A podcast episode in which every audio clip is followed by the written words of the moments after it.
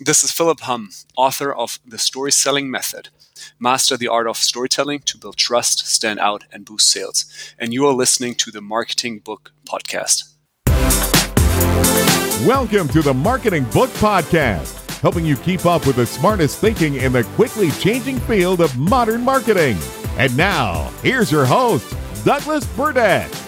Hello, thanks for joining me on the Marketing Book Podcast, where each week I publish an interview with the author of a new marketing or sales book, and which has been named by Forbes and LinkedIn, amongst others, as one of the top marketing podcasts. Don't worry about taking notes. You can find links to everything linkable in this episode's website page at marketingbookpodcast.com. And since I get to read every book featured on the show, if I can recommend a specific marketing or sales book or any other resource I know of for whatever challenge you're facing, send me a LinkedIn connection invite with a message that you're a listener, and I will do my best to get you pointed in the right direction. My name again is Douglas Burdett. All right, let's get on with the show. Today, we welcome Philipp Humm to talk about his book, The Story Selling Method Master the Art of Storytelling to Build Trust, Stand Out, and Boost Sales. Philipp Humm is on a mission to help people discover the storyteller within each of us. He has helped thousands of sellers, leaders, and entrepreneurs around the world use stories to inspire in business and beyond. His clients include Google, Visa, and Oracle, to name drop a few. And prior to starting his storytelling business, Philipp worked for nearly a decade at Uber, Bain and Company, and Blackstone. He discovered his passion for performance arts, acting, improv, and storytelling during his time in New York while completing his MBA at Columbia University, home of the Fighting Lions. His TEDx talk on the secret to building confidence was selected as an editor's pick by the Global TED organization. And, interesting fact, according to page 18 of his book, he once received a testimonial that included he's got a German accent that's hotter than a pretzel straight out of the oven.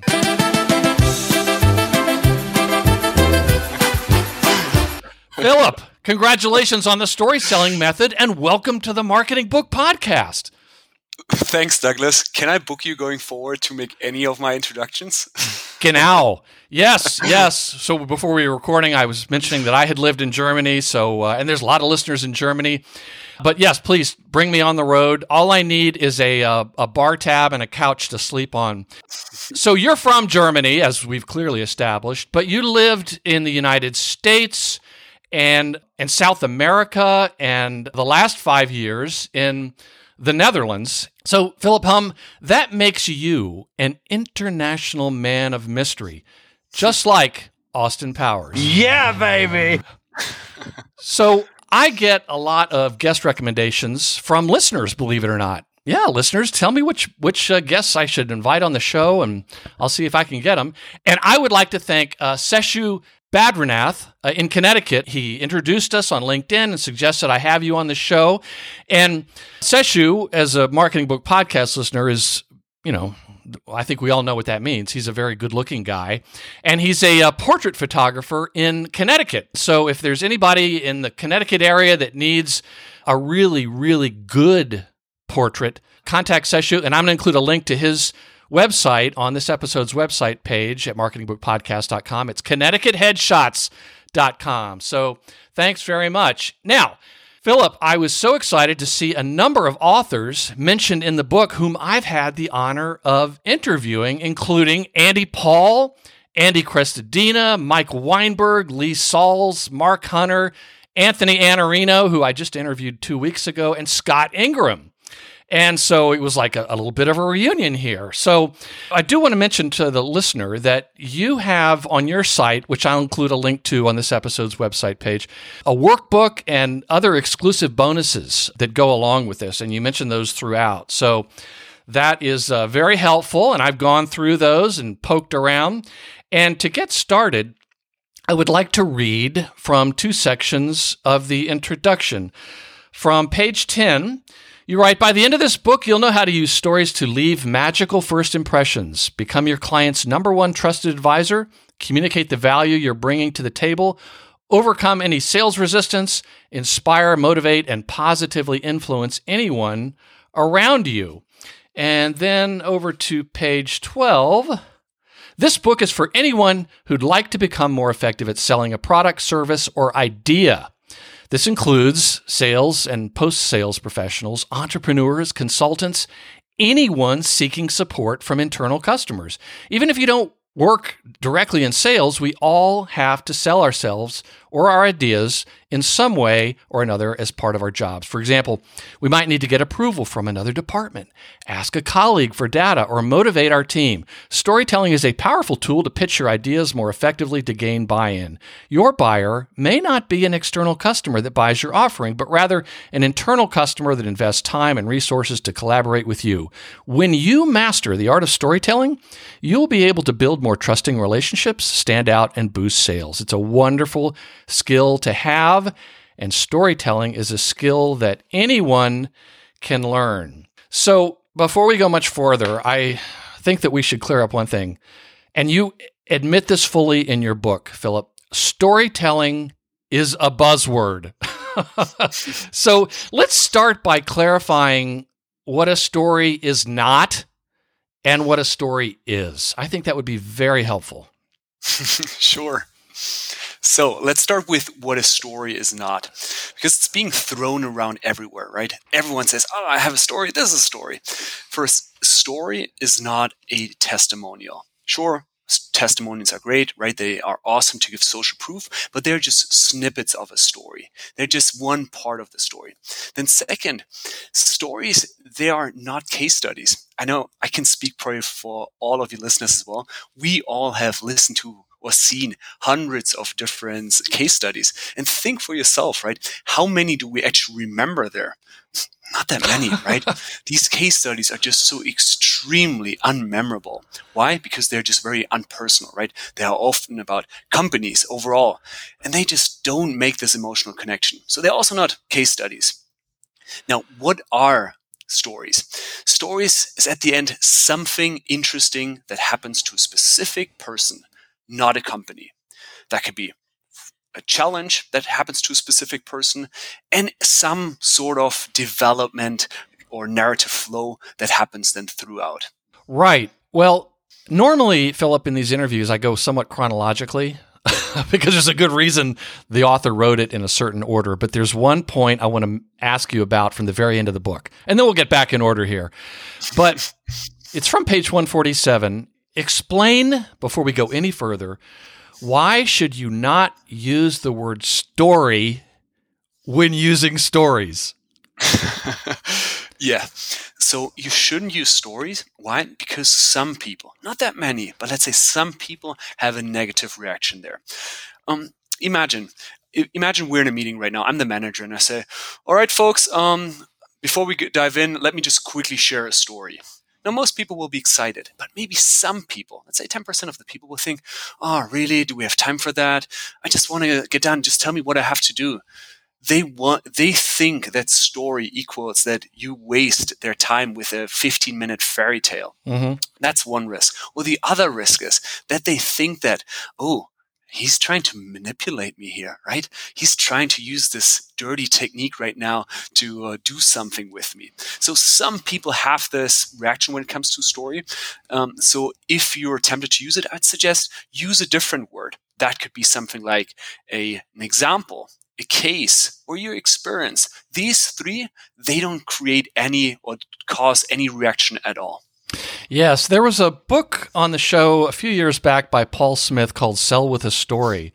And uh, he hit this point really hard. And I was so delighted to see you hit it as well. It's like one of the worst things you can day, say in a sales call is, well, let me tell you a story. It's like, what's the con? Yeah, I, I agree completely. So if, if there's not many things you recall from this uh, interview, folks, remember to be careful. So let's talk about salespeople. Talk about why really successful salespeople have made storytelling a priority. Successful salespeople know that they got to find something to stand out. And that doesn't only apply to salespeople, but pretty much any entrepreneur, any marketeer. Look, especially when we are in the sales conversations, we're often like, oh, we are the market leader for XYZ. We invest 10% of our uh, savings in R&D. We are uh, operating in 10 different markets. We say all these blank facts that are interesting. Sure, you should include them at one point, but just ask yourself, how memorable is that? right? Because at the end, if you look at your competitors' uh, pitches or case studies, well, they will say exactly the same. At the end, we're all market leader at something. So, um, successful salespeople, they just realize that storytelling helps them stand out. It helps them break that pattern. It helps them stand out from all the facts that anyone else is also using. Yes, and it's uh, not very differentiating when they say that, and we're going to talk about that in just a minute. But let me jump back here. Uh, in his book, this is for all the storytelling experts who know, know about this book. In the book by Joseph Campbell from 1949, The Hero with a Thousand Faces, he famously summarized the narrative pattern of the monomyth with 17 stages. Okay. Now, I struggled with that, Philipp, because like Forrest Gump, I'm not a smart man. And then you go on to write that when you embarked on your storytelling journey, you started off with a, a nine step story structure. But as you interviewed more sales executives, you realized the most impactful stories cover just four essential steps. And for that, I thank you. and those, those four steps are context, challenge, response, and result. Okay, so right off the bat, he's he's not trying to overwhelm us and teach us the 17 stages of the Joseph Campbell uh, monomyth. Let's let's talk about those. The context. I'd like you to talk about you know what what that means. And I'd like to start with one specific question that you said you get asked in every single workshop, which is does the story have to be about a person or can it be about a company? it has to be about a person about a company, it's just not that emotional, right? Think about it. If if I tell you right now a story about a company that is going bankrupt, that is having some difficulties, you wouldn't care, right? You're like, oh, okay, cool. But if I now tell you a the personal fate of someone that lost their jobs and the implications of that, you would care much more, right? Mm-hmm. So always make it about a specific person. And I know sometimes we're like, ah, I don't have a specific person. Well, always pick someone within um, within the company that you're helping. Let's say you're sharing a success story. Well, then maybe it's the accounting manager of that one department that you focus on, that uh, you helped achieve a certain result. So always make it about one specific person. Such great advice. And you know, when I read a book like this and I see all these stories being told about a company, I just want to throw this book. at them. In fact, what I'll do is I'll just send them a link uh, to this interview and say, "Gosh, please help, go help yourself." So that's the context. That's like you know the when, the where, the who, and the next one is the challenge. Now, do a lot of people think that the challenges need to be like life changing events, like the challenges in in the Star Wars movies? yeah, absolutely. Most people think that in order to tell a story, you have to have these big moments, these life changing moments. how you almost died in a car accident, how you climbed Mount Everest or saved million children from hunger. Um, obviously, that would be a cool story. Yeah. I haven't done any of these yet. Maybe I'm, I'm, I'm a failure there. But. Well, we'll see how things go this weekend. Maybe. but at the end, these moments, they are not relatable when you share a story, especially a story in business, you want to share something that your listeners can relate to.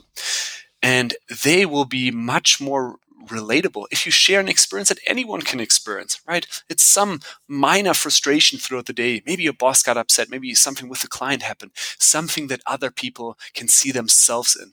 These are much more powerful for business storytelling.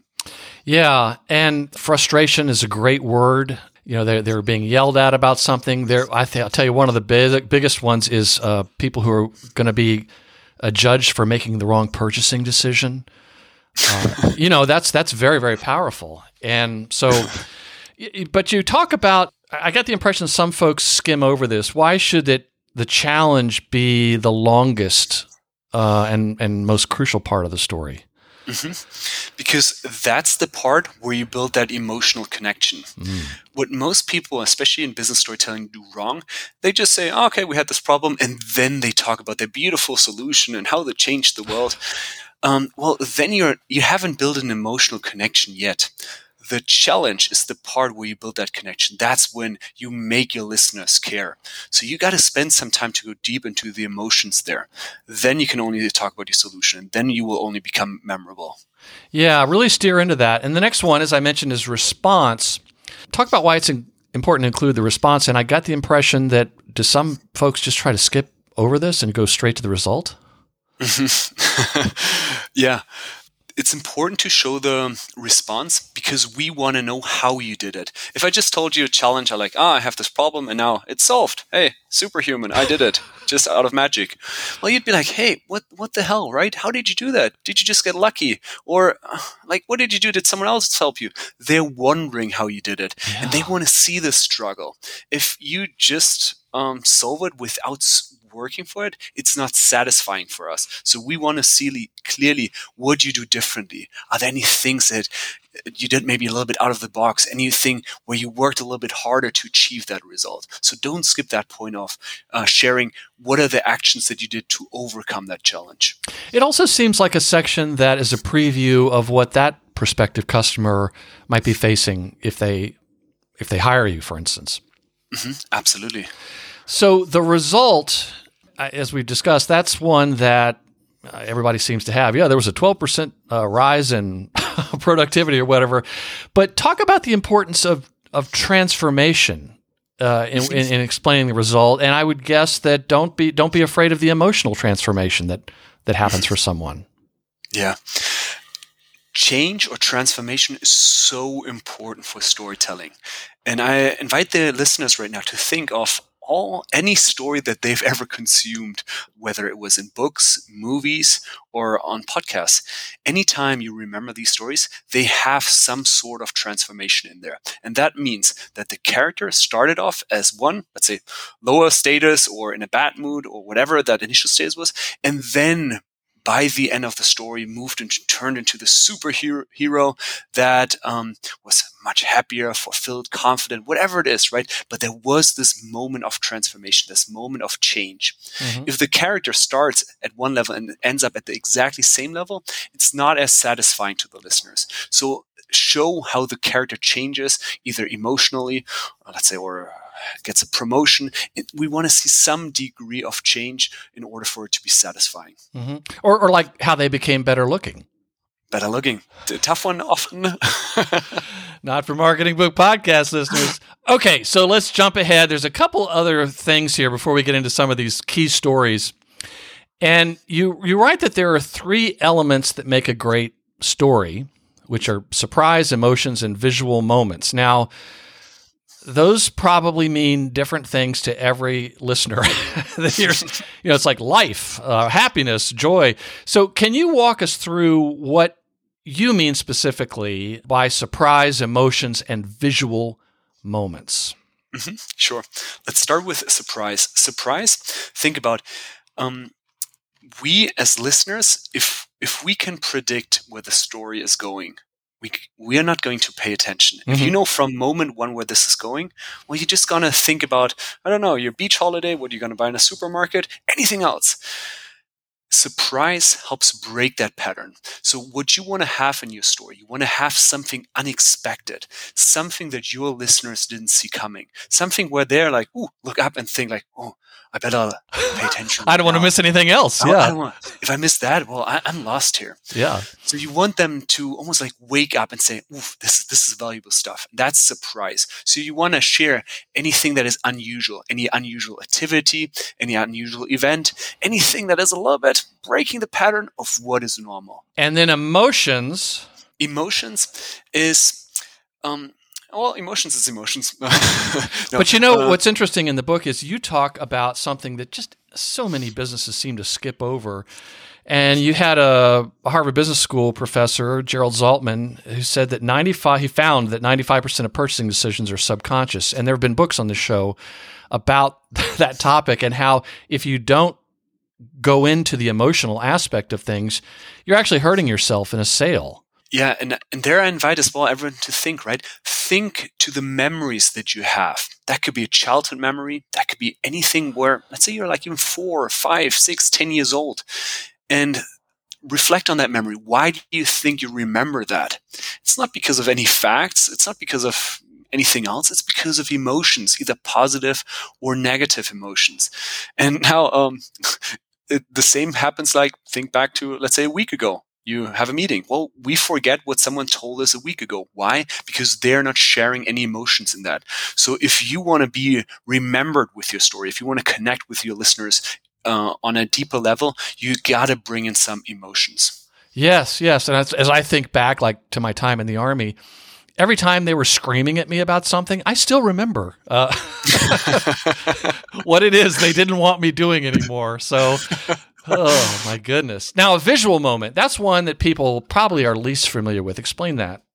Mm-hmm. Visual moment is mm, the best stories transport the listeners into the story's world. You maybe have experienced that. When a storyteller tells a great story, it feels as if the story was happening to you. You can see all the images in front of your in front of your eyes as if it was happening to you.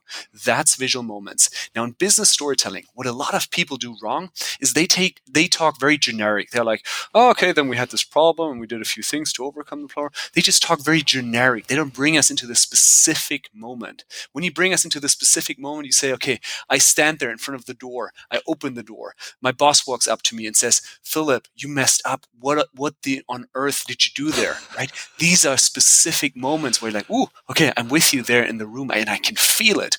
So visual moments is bringing the listeners into specific moments of the story. So, surprise emotions and visual moments. Now, let's jump ahead here. I'm um, reading from page 49. You're right. While the stories I hear in each workshop and coaching session are very different, there's one thing that 99% of the stories have in common. Philipp Humm, what is it? They are too complex. Are people afraid that they're going to leave a detail out, or why are they complex, and what can we do to try to uh, make them more simple?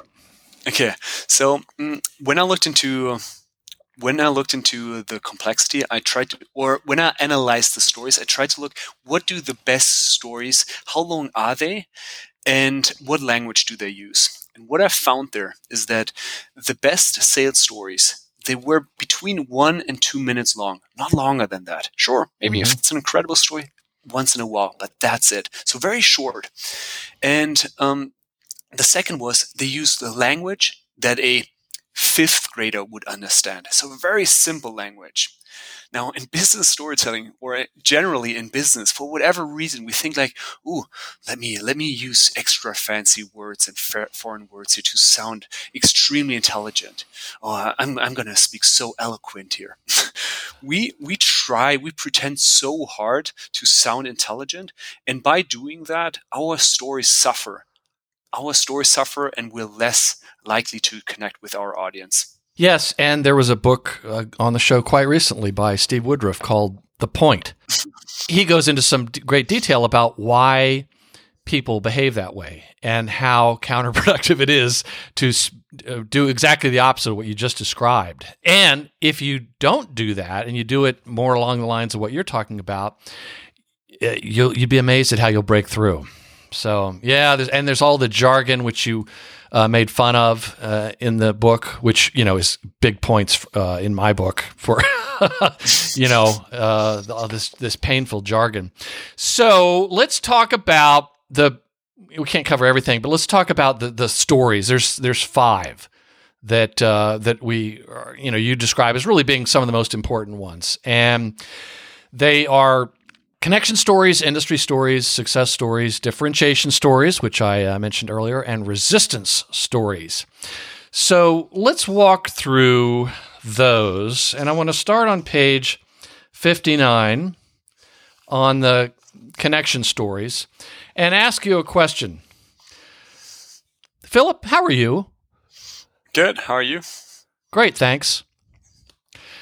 Okay, so explain to the listener the big opportunity I just lost by asking you that question and then answering it with great thanks. yeah. Now, and every listener right now can think back of the last meeting that they had.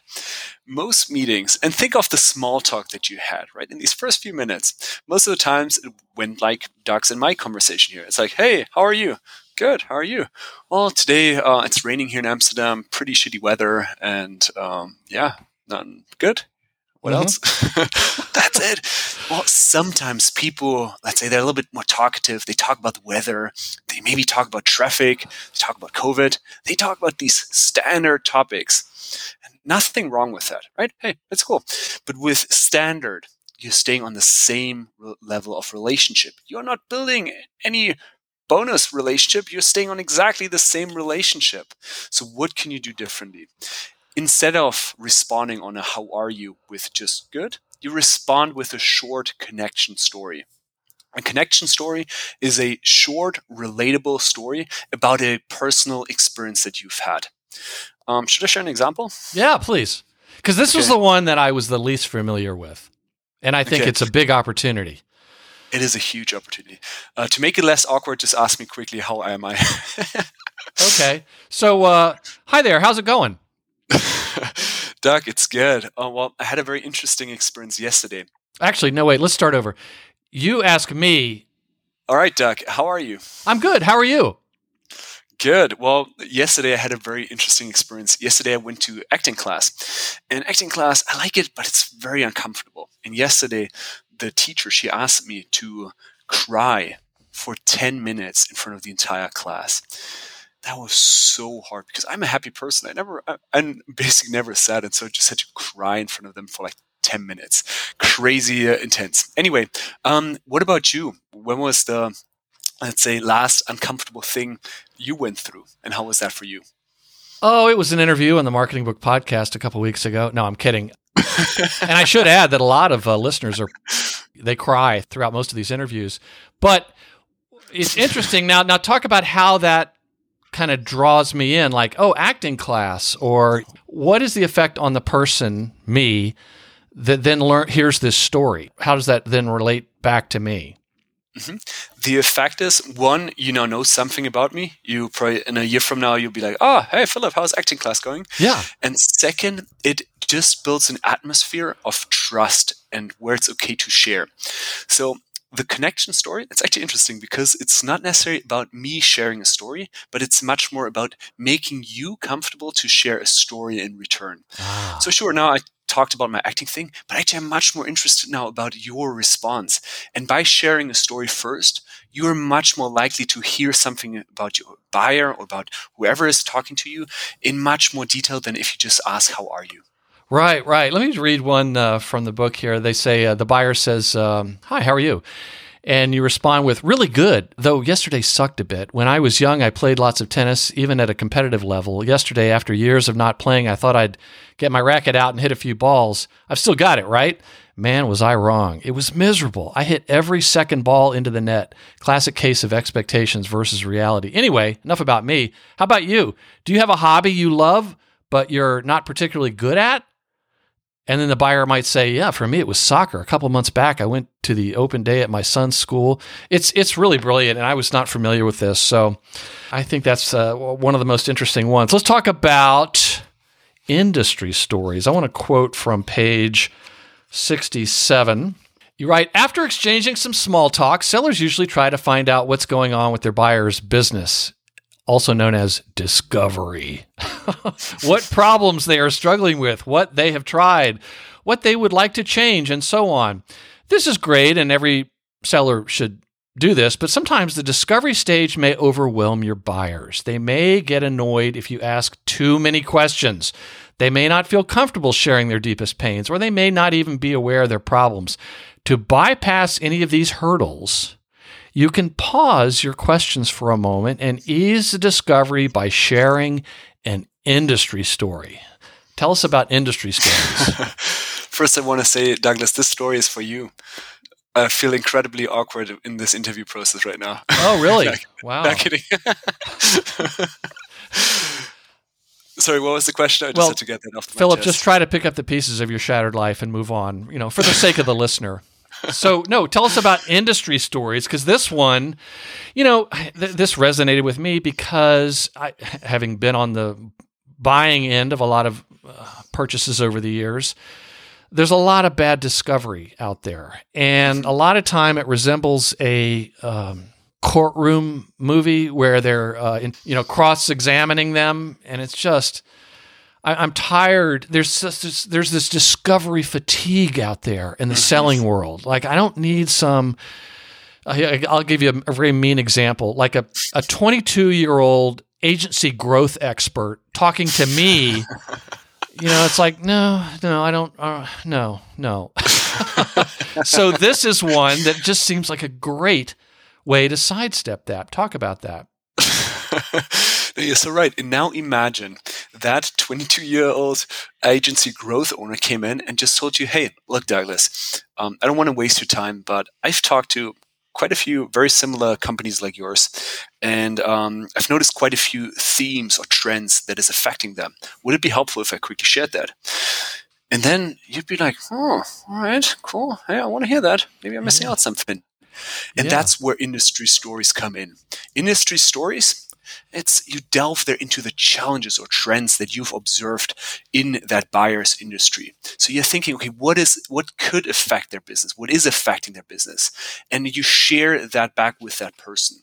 By sharing that, you already establish yourself as this trusted advisor because they know, hey, you're not just there wasting their time and asking some questions because of, oh, that's supposed to be a discovery. No, no, no. You're adding value. You're bringing value to the table. You're helping them see the world a little bit better. Yes, and what's interesting to a, a book nerd like me is that you start this chapter with a quote from Anthony Iannarino. And in his book, uh, Elite Sales Strategies, as well as the one before that called Eat Their Lunch, he talks quite a bit about this. And I'll include links to both of those interviews where you, you quote him saying, You've got to provide actual value with your story. Help your client understand their environment, making sense out of the world.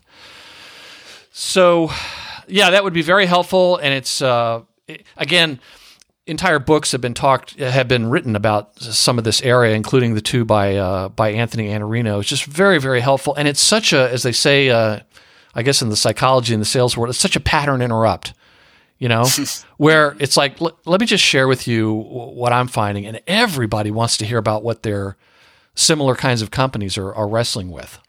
And you can then probably get away with asking more discovery questions if you start with the industry story. Exactly. So I want to jump over to page 73 here, and that's about the success stories. This is where you quote Andy Crestodina saying, uh, When you say it, it's marketing. When your customer says it, it's social proof. So you write, We're social animals. Every time we make a decision, we ask ourselves, either consciously or subconsciously, how would someone else decide in this situation? This is where we check the reviews on Amazon before making a purchase or check out the Google rating before going to a restaurant we're like, uh, why would I listen to my own intuition when I can blindly follow the opinion of a random person on the internet? True, but guilty. So the same applies to any sales conversation. Your buyer is likely thinking, how would someone else, like my boss or my coworker or a competitor, solve that problem? What would they do? So explain what a, a success story is. Mm-hmm. A success story is a real life example of how you helped a customer overcome a certain problem and help him or her achieve this desired result. It's a story about a specific person that you've helped. Ideally, like let's say it's probably in the similar industry or a similar SIC code uh, I, to whom you're selling, right? Yes, ideally similar industry. So there you want to pick something that is relevant to the, the customer. So you pick someone that is ideally in a similar industry, similar company size, ideally similar pain point. I know it's not per, it's not always possible to get to take all the boxes, but you want to make sure that you at least take a few of them. Now, one very important point you make in that chapter is you're not the hero of the story. Explain why that is and uh, what what you need to do instead. I, we've touched on it earlier, but I think it's worth repeating. Yeah, yeah, that's always a little bit tough, right? Because we are all we're living we're the center of the universe, all of us. And I include myself as well there. Mhm. But the story, especially the success story, you actually tell that from the perspective of the customer. You know, so you talk about the problems that that customer have, how that customer overfaced it. And your role, that's the guide. You're on the sideline. The customer is the hero. I Mhm. think uh, Nancy Duarte said it uh, in her book Resonate. She said, okay, you are not the hero. You're more the Yoda of the story. Luke Skywalker, that's the customer. So keep that in mind when you share these success stories that you spend most of the time talking about the customer's choices, the customer's problems, and not your own. yes. And yet I see this done wrong so often. And it's almost like I'm maybe the companies don't realize they're doing it, or they they are the center of the universe. Uh, or they're thinking, well, now wait a minute, we're we're paying for this. We're going to talk about ourselves, you know, like uh, like like like they're buying an ad or something. So let's jump to the one that I mentioned earlier, differentiation stories, and let's say you i'm quoting from page 79 let's say you've had a great conversation with your buyer. You've built a connection asked the right questions to understand their situation and shared an insightful story about a similar customer who you've worked with it, was- it sounds to me like this person's reading uh, the story selling method but before you before moving forward there's one thing that the buyer needs to know why you okay so explain first how an inexperienced seller responds to that all consuming question why you Inexperienced seller, they again come up with facts, right? They're like, oh, why me? Well, we're the best ones. We are the market leader. We have massive growth curve in front of us. They bring facts, they bring statements. But again, to iterate the point, point from earlier on, think, is that really enough to differentiate yourself? Again, all of your competitors will say exactly the same. yeah and don't forget the word cutting edge Cutting edge, yes. paradigm shifting yeah paradigm shifting. we everyone has these buzzwords around, right? So if you truly want to stand out, you got to share a story that shows how you're different, something that that shows your unique approach, something that lets the listener feel like, oh wow, this is what it feels like to work with that person. Mhm. Right? Just saying that you're the market leader, you're not doing that. yeah so then how how should it be done oh and feel free to tell the mike weinberg story that was really good Should I share his story? yeah please All right. Um, so I'm going to share the, the story from Mike's perspective. And Okay. Mike, if you're listening, I hope I'm not butchering your story. Um, but in 2018, he was hired by this a mid-sized company in in the states to yeah to get them more sales, and he was hired by the CEO, who was this brilliant energy uh, engineer, very intelligent. He just didn't get why they were not selling more. Two weeks into the partnership, um, I had the chance to participate in one of the quarterly meetings of the company. And um, even though the company wasn't generating any new sales, the profits were at a record high. And right at that meeting, the CEO said, Thank you guys, because of you, we've achieved highest profits in the company's history.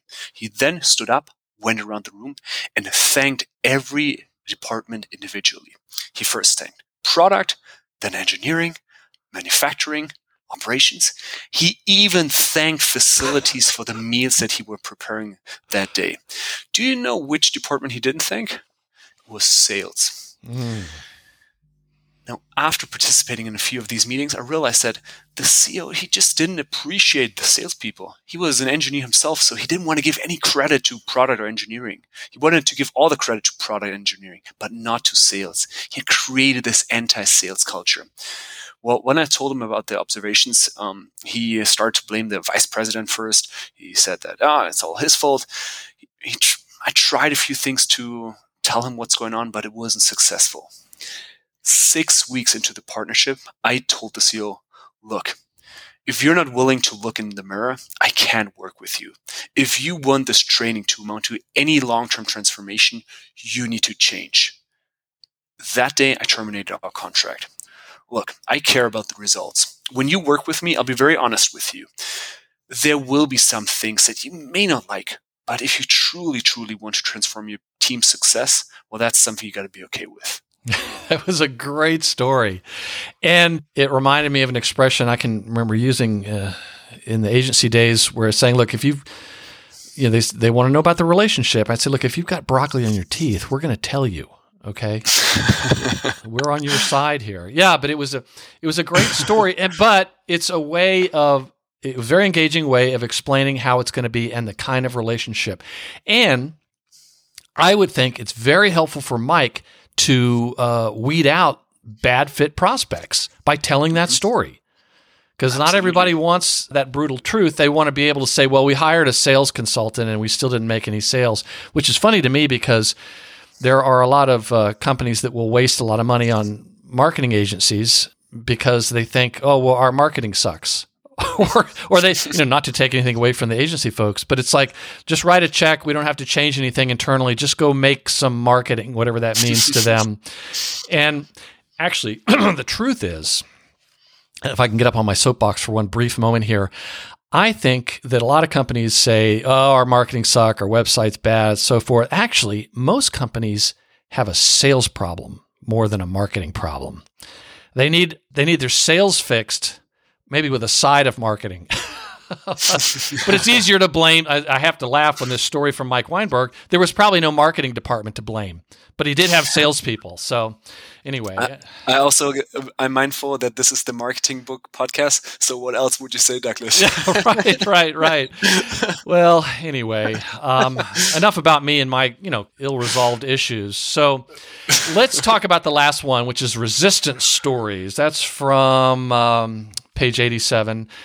And again, this may surprise folks. I think maybe not salespeople, but when you're, based on my experience, when you're selling and you get an objection or some resistance, that's a good thing because it means they're actually still engaged.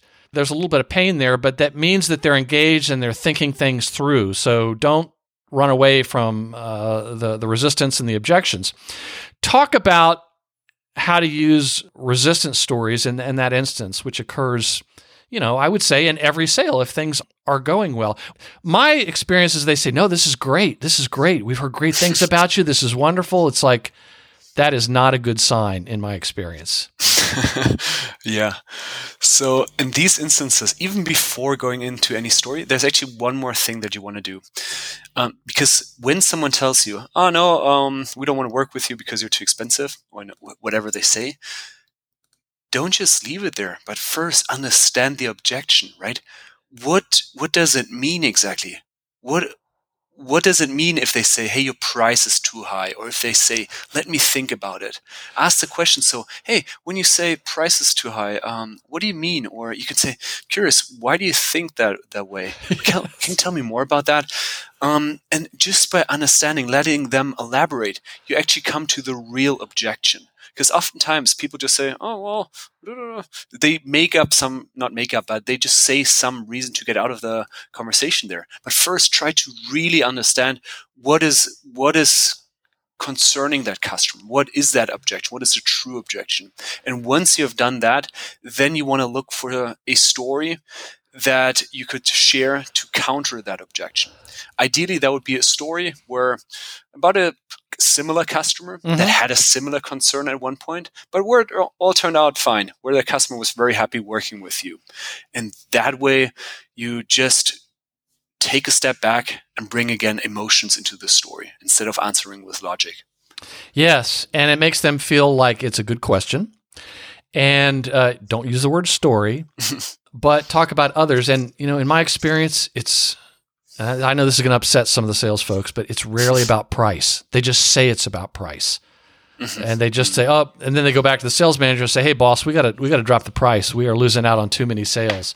Um, mm-hmm. if you're losing out on price, uh, you may be uh, missing out on some of the other opportunities that you have there. So, but these were these were a great way to do it, and and and, and also you're not it's not like you're sitting there uh, always be closing you know it's you're, you're, using the story to help continue the conversation. So, you have a chapter on how to find stories. Obviously, a salesperson is going to know a lot of them. They'll have some experience, but they don't want to stop there. And you talk about one of the best sources is to interview customers. Mm-hmm. Talk more about that because that seems to be a real challenge for companies. Mm-hmm. Yeah. Um, and I still struggle with that today. I, I got to admit. What's the problem most of the times?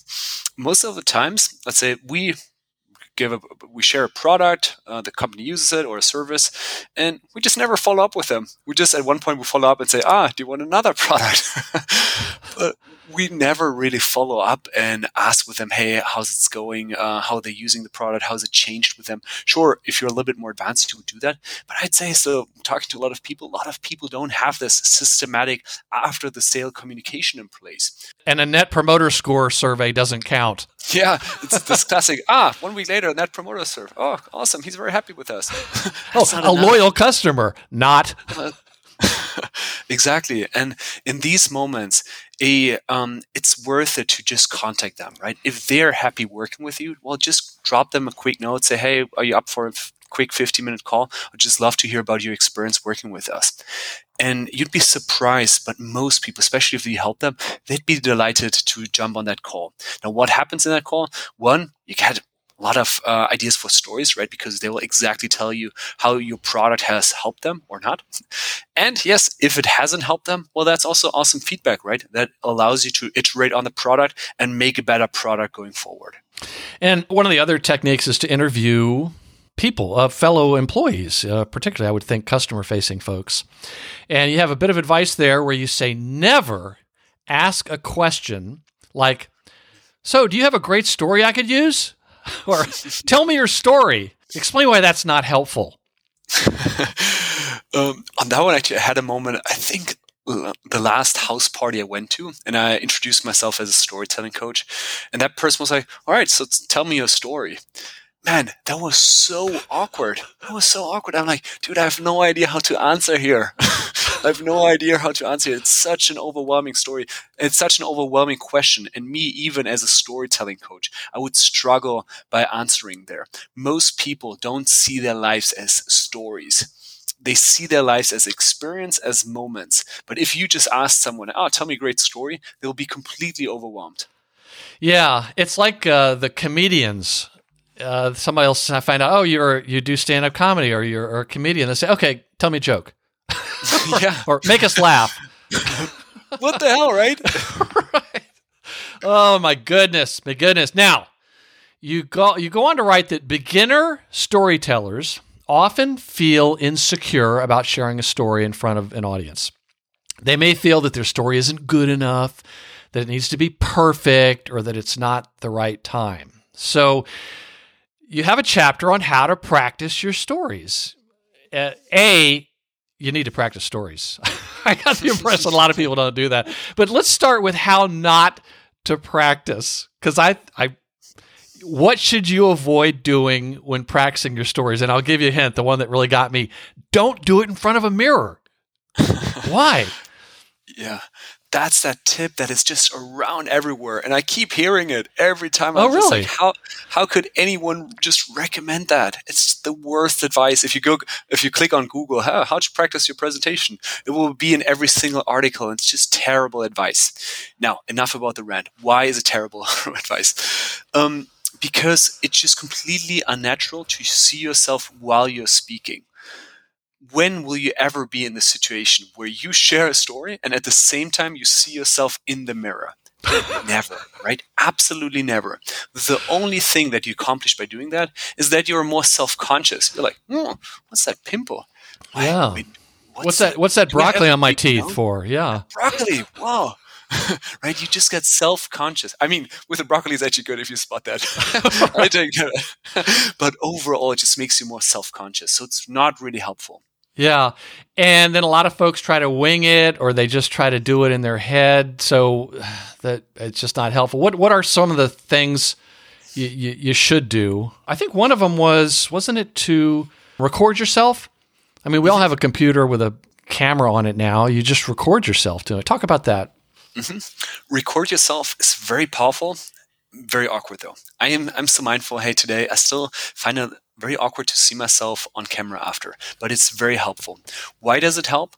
Because it shows you how you're actually delivering that story. So it will tell you exactly, hmm, how's my pacing? How's my volume? How do I look? luckily none of the listeners see me right now. But when I look, I oftentimes look like this grumpy teenager, where I just look very angry.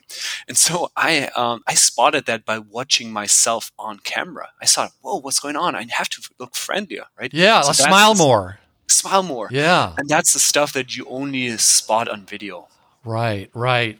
And also uh, do it with friends. You know, just practice, but do it speaking out loud. Very important. Hey, real quick, uh, tell us the story of how you prepared for a TED Talk in six days. yeah, sure. Um, so maybe a quick context there, uh, so that the listeners know. When I thought, hey, I want to do a TED Talk, I just applied to a bunch of TED organizations around the world. Uh, the day after I'd sent the application, I got a message, or no, actually, um, the guy called me. A guy called me, and I pick up, and uh, it was Mike, and he said, um, "Well, Philipp, um, this is Mike from TEDx Remont in the Netherlands. Um, I don't want to talk about fate, but we had a speaker drop. Do you um, do we have a spot open? Are you interested?" And I'm like, "Oh, sure. When is it?" And You um, said, I don't know. Let me check my calendar. I'm so busy here. yeah. He said, next Wednesday. Like, Oh. what do you mean? Uh, Wednesday in six days? Yeah, I know it's a little bit tight. Are you are you up for it? And uh, then I said, yeah, I mean, uh, I've been dreaming about this moment for my life, so I think I can, I can do that. And so that's why I only had six days to prepare for that TED Talk. Mm. But now to your question, how did I prepare for that? Because uh, as it was only six days, I knew that I had to prepare um, the most effective way possible. And um, they're a little bit weird, but it helped me a lot. So first, I spoke my script in different voices. So I spoke at one point as if I was this English lady, or as if I was this Aussie surfer boy. By the way, sorry if I'm butchering any accents. But I try to speak my script in different voices. That makes it more fun and more memorable. Second, I rehearsed speaking out loud while in the street. I was just walking around in even a busy street I was just giving my speech while walking. People looked at, huh, what's that weirdo? That way you expose yourself to the judgment of others and you learn to deal with anything that is uncomfortable in that moment. And the last one I did was I visualized myself doing the worst thing that could possibly happen. And the worst thing that I could possibly think of that could happen was if I poop my pants on stage. I thought mm. this would be really, really bad. That would suck big time. Oh, it does. Take my word.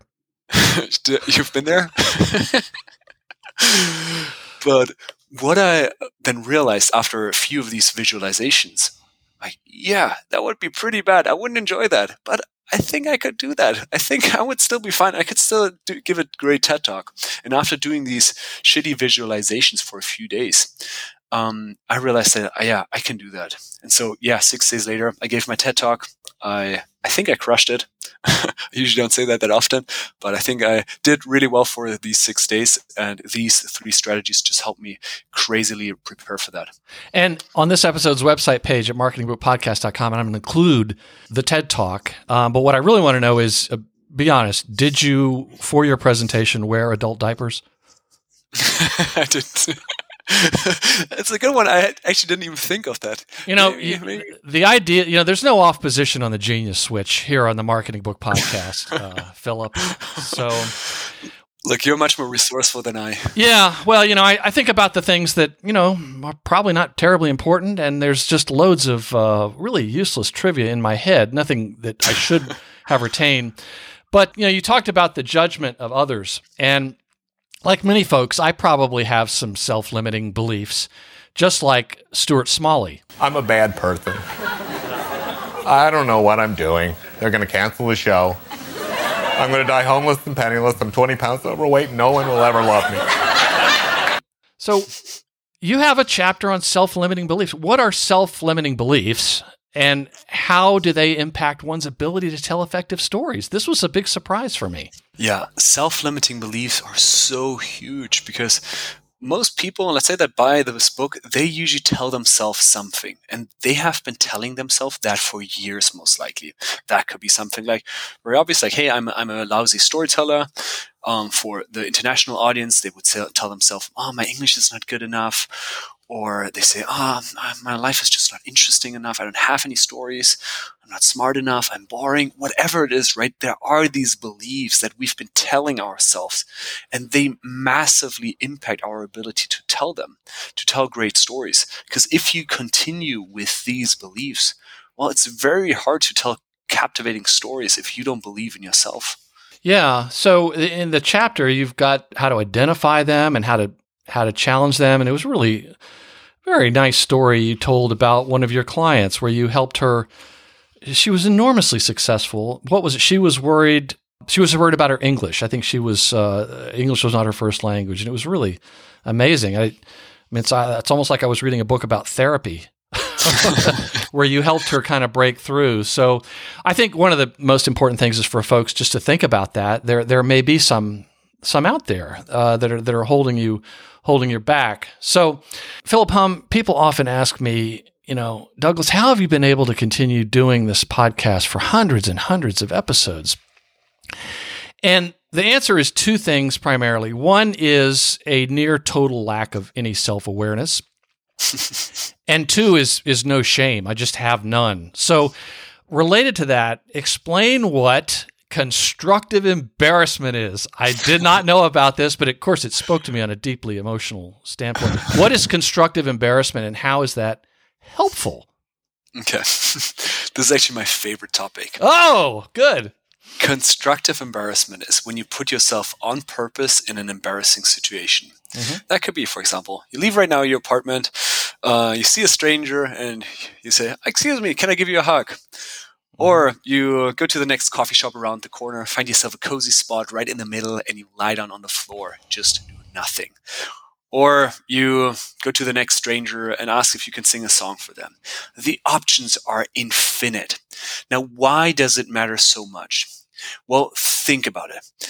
Why do we get nervous in any situation, whether sharing a story, whether giving a presentation, anytime we get nervous, it's because we worry how other people perceive us. Right. We care so much about other people's opinion.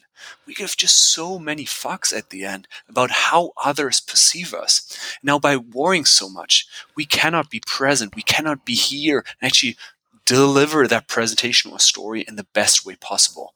Constructive embarrassment helps you to learn how to deal with feelings of shame and feelings of judgment. I thought it was very interesting, and you got to get comfortable doing these things. So, folks, come on. If I can do this, you know, anybody can. Well, one last question. It had to do with listening, which, of course, is probably the secret superpower of anybody trying to sell anything, particularly an idea. And you talk in chapter 15 about Gong.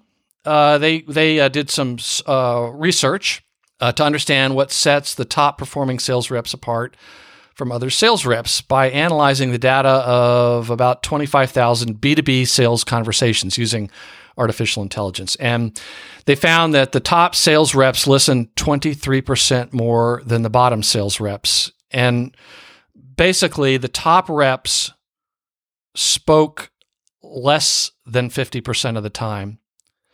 And the poorly performing sales reps spoke 66% of the time. So there's a, a correlation, obviously, between how successful you are in sales and your uh, ability to listen. And you include some techniques to help you listen better to understand. And that's the chapter title, Listen to Understand. And I'd like you to talk about some of the techniques that you include in there about how to listen better to understand. And I'd like to start with a, a medical condition that affects a lot of male salesmen called premature elaboration. yeah, I think we're all guilty of premature elaboration. mm-hmm. Yeah, it's really embarrassing. It's really embarrassing. now, what is premature elaboration? And that is a clinical term, I assume. It's a clinical term, yes. right. so, what is it? It's the moment that the buyer or the other person stops talking, we just jump in. We're like, oh, cool, I have this awesome solution and I can solve your life. You just jump in the moment they stop talking. You already have whatever you have in mind and you're just about to suggest. You're not even listening. You just want to get get over it and just jump into your conclusion or into your solution. That's premature elaboration. Mm. Now, how can you avoid that? Um, you can avoid that by just waiting for one to three seconds before you respond once the other person has told you something. Now, that may sound pretty easy, but it's super awkward. It's so awkward. Give it a try next time. Yeah, it's something where you got to try it a few times and you'll realize it can be very helpful and very impactful. Exactly. Yeah. It's very helpful because it shows that you truly listen and it also gives space for the buyer or for your listener or no, for the other person to share more uh, if they want to. Mm-hmm. So just count, you know, say 1,000, 2,000 to yourself. And then there's another one uh, ask clarifying questions. Can you tell me more about that, Philipp? sure. Thanks. Thanks for asking. that was a clarifying um, question for those that are that was, not paying attention. now, what's what's the problem with discovery? Oftentimes, it's like people have their list of questions. They're like, "Ah, oh, so Dark, what's your problem?" Yeah, it's oh, an okay, interrogation. What's your goal? Mm-hmm. It's an interrogation. They just jump from one. They just take the one question to the other. That's not asking the right question. That's not listening. If you truly listen, and someone tells you something, you're like, "Whoa, fascinating, right? I want to hear more about that." Well, you shouldn't say like that, but that's your attitude, right? You want to understand, you truly want to understand what's going on. So that's when you want to bring in some clarifying questions. So you can ask them, hey, can you tell me more about that? Can you explain that? I really want to make sure that I understood you correctly. Or ask them, hey, why do you think that is the case? By asking these questions, you get a deeper understanding of what's truly going on. Oh, it seems to be so rarely done. And then another one is to paraphrase what you've heard again, this goes back to uh, sounding like a therapist, but it's like, um, so what I hear from you is whatever. Is that right? Or it sounds like you're saying, or you know, if I if I'm hearing you correctly, those are really really powerful, just amazing. Well, Philipp, if readers took only one thing away from the book, what would you hope it would be? I'd encourage today someone asks you, "How are you?" Instead of responding with weather or traffic, share something personal about yourself. A short, relatable story about something interesting that has happened to you and see the magic of that. It takes your conversation on a completely different level. Great advice. And what's interesting to me about that approach is you're really throwing the ball to them to see if they can they can run with it. And uh, it's very interesting. I, as, as I mentioned earlier, it was one of the more surprising things in your book. So is there something a listener could do today to put in action one of the ideas from your book, or if, if not what you just suggested? What I suggest, and that together with just sitting down every day and finding these moments. It's most people they struggle because they they don't think they have any stories. All of you, all of the listeners have incredible stories. It's only about spotting them. So just sit down every day for maybe a minute and think, ask for yourself what is this one moment today that stood out? This one moment that touched my heart. Once you've identified that moment, just note it down. And these are the moments, either the stories that you are going to share in your conversations. And what we didn't talk about, but in the book, you talk about very specific transitions that you can use to start the story. Again, don't say the word story, but it's like that reminds me of XYZ, that, that type of thing is very, very specific. so, Philipp, looking back, what books have most inspired your working career? I guess for me, um, when it came to writing this book, there's one book that changed my mind about writing a book that is called Write Useful Books. Before that book, I thought always I would never write a book in my life. After that book, I just wrote it and it felt pretty easy. Write Useful Books? Yes. I'm looking it up here. Rob Fitzpatrick? Yes. Uh-huh. Oh. Write useful books, a modern approach to designing and refining recommendable nonfiction. Wow, interesting. I appreciate you mentioning that. Anything else? One book that I love, or one author that I love, is Alex Hormozi, right? Most people know him. He's pretty famous right now. But I love one because, yeah, his nuggets are just extremely helpful on marketing and on sales, but also his writing style is just an inspiration for me. Just an inspiration to cut all the fluff and just see how can I m- write the most pragmatic, actionable book on this earth. Oh, say that. Say the author's name again. Alex Hormozi. Well, I was one that didn't know about it, but now I do. So at marketingbookpodcast.com, we're going to include links to everything linkable, including all the books that have been mentioned and your website and your LinkedIn profile. And now, listener, please do me a big favor and reach out to uh, Philipp in some way to thank him for being a guest on the Marketing Book Podcast, putting up with my foolishness. I know there's a lot of listeners in Germany and the Netherlands and South America. Come on, folks. He's one of you all. So send him a message and let him know he, you know he, that you heard the interview and that you appreciate it. Guests on the show have told me that they really enjoy hearing from Marketing Book Podcast listeners, and not just because they're ridiculously good looking people, Philipp. And if you're listening on your smartphone and you subscribe to the Marketing Book Podcast on your favorite podcast app like Apple Podcasts, all these links can be found by going to this episode right now and clicking on this episode's website link. Final quote, page 172. Don't wait for your stories to be perfect. The book is The Story Selling Method Master the Art of Storytelling to Build Trust, Stand Out, and Boost Sales. The author is Philipp Humm. Philipp, thank you very much for joining us on the Marketing Book Podcast. Thank you so much for having me, Doug. Was ist los mit dir, mein Schatz? Aha. Geht es immer nur bergab? And that closes the book on another episode of the Marketing Book Podcast. I hope you enjoyed it and found it helpful. If you are one of the hundreds of listeners who've left an iTunes review, please let me return your kind favor by mailing you some Marketing Book Podcast bookmarks and laptop stickers. Just send me your mailing address anywhere in the world and I'll drop it in the mail. And remember the words of the entrepreneur, author, and motivational speaker Jim Rohn, who said, Formal education will make you a living, self education will make you a fortune.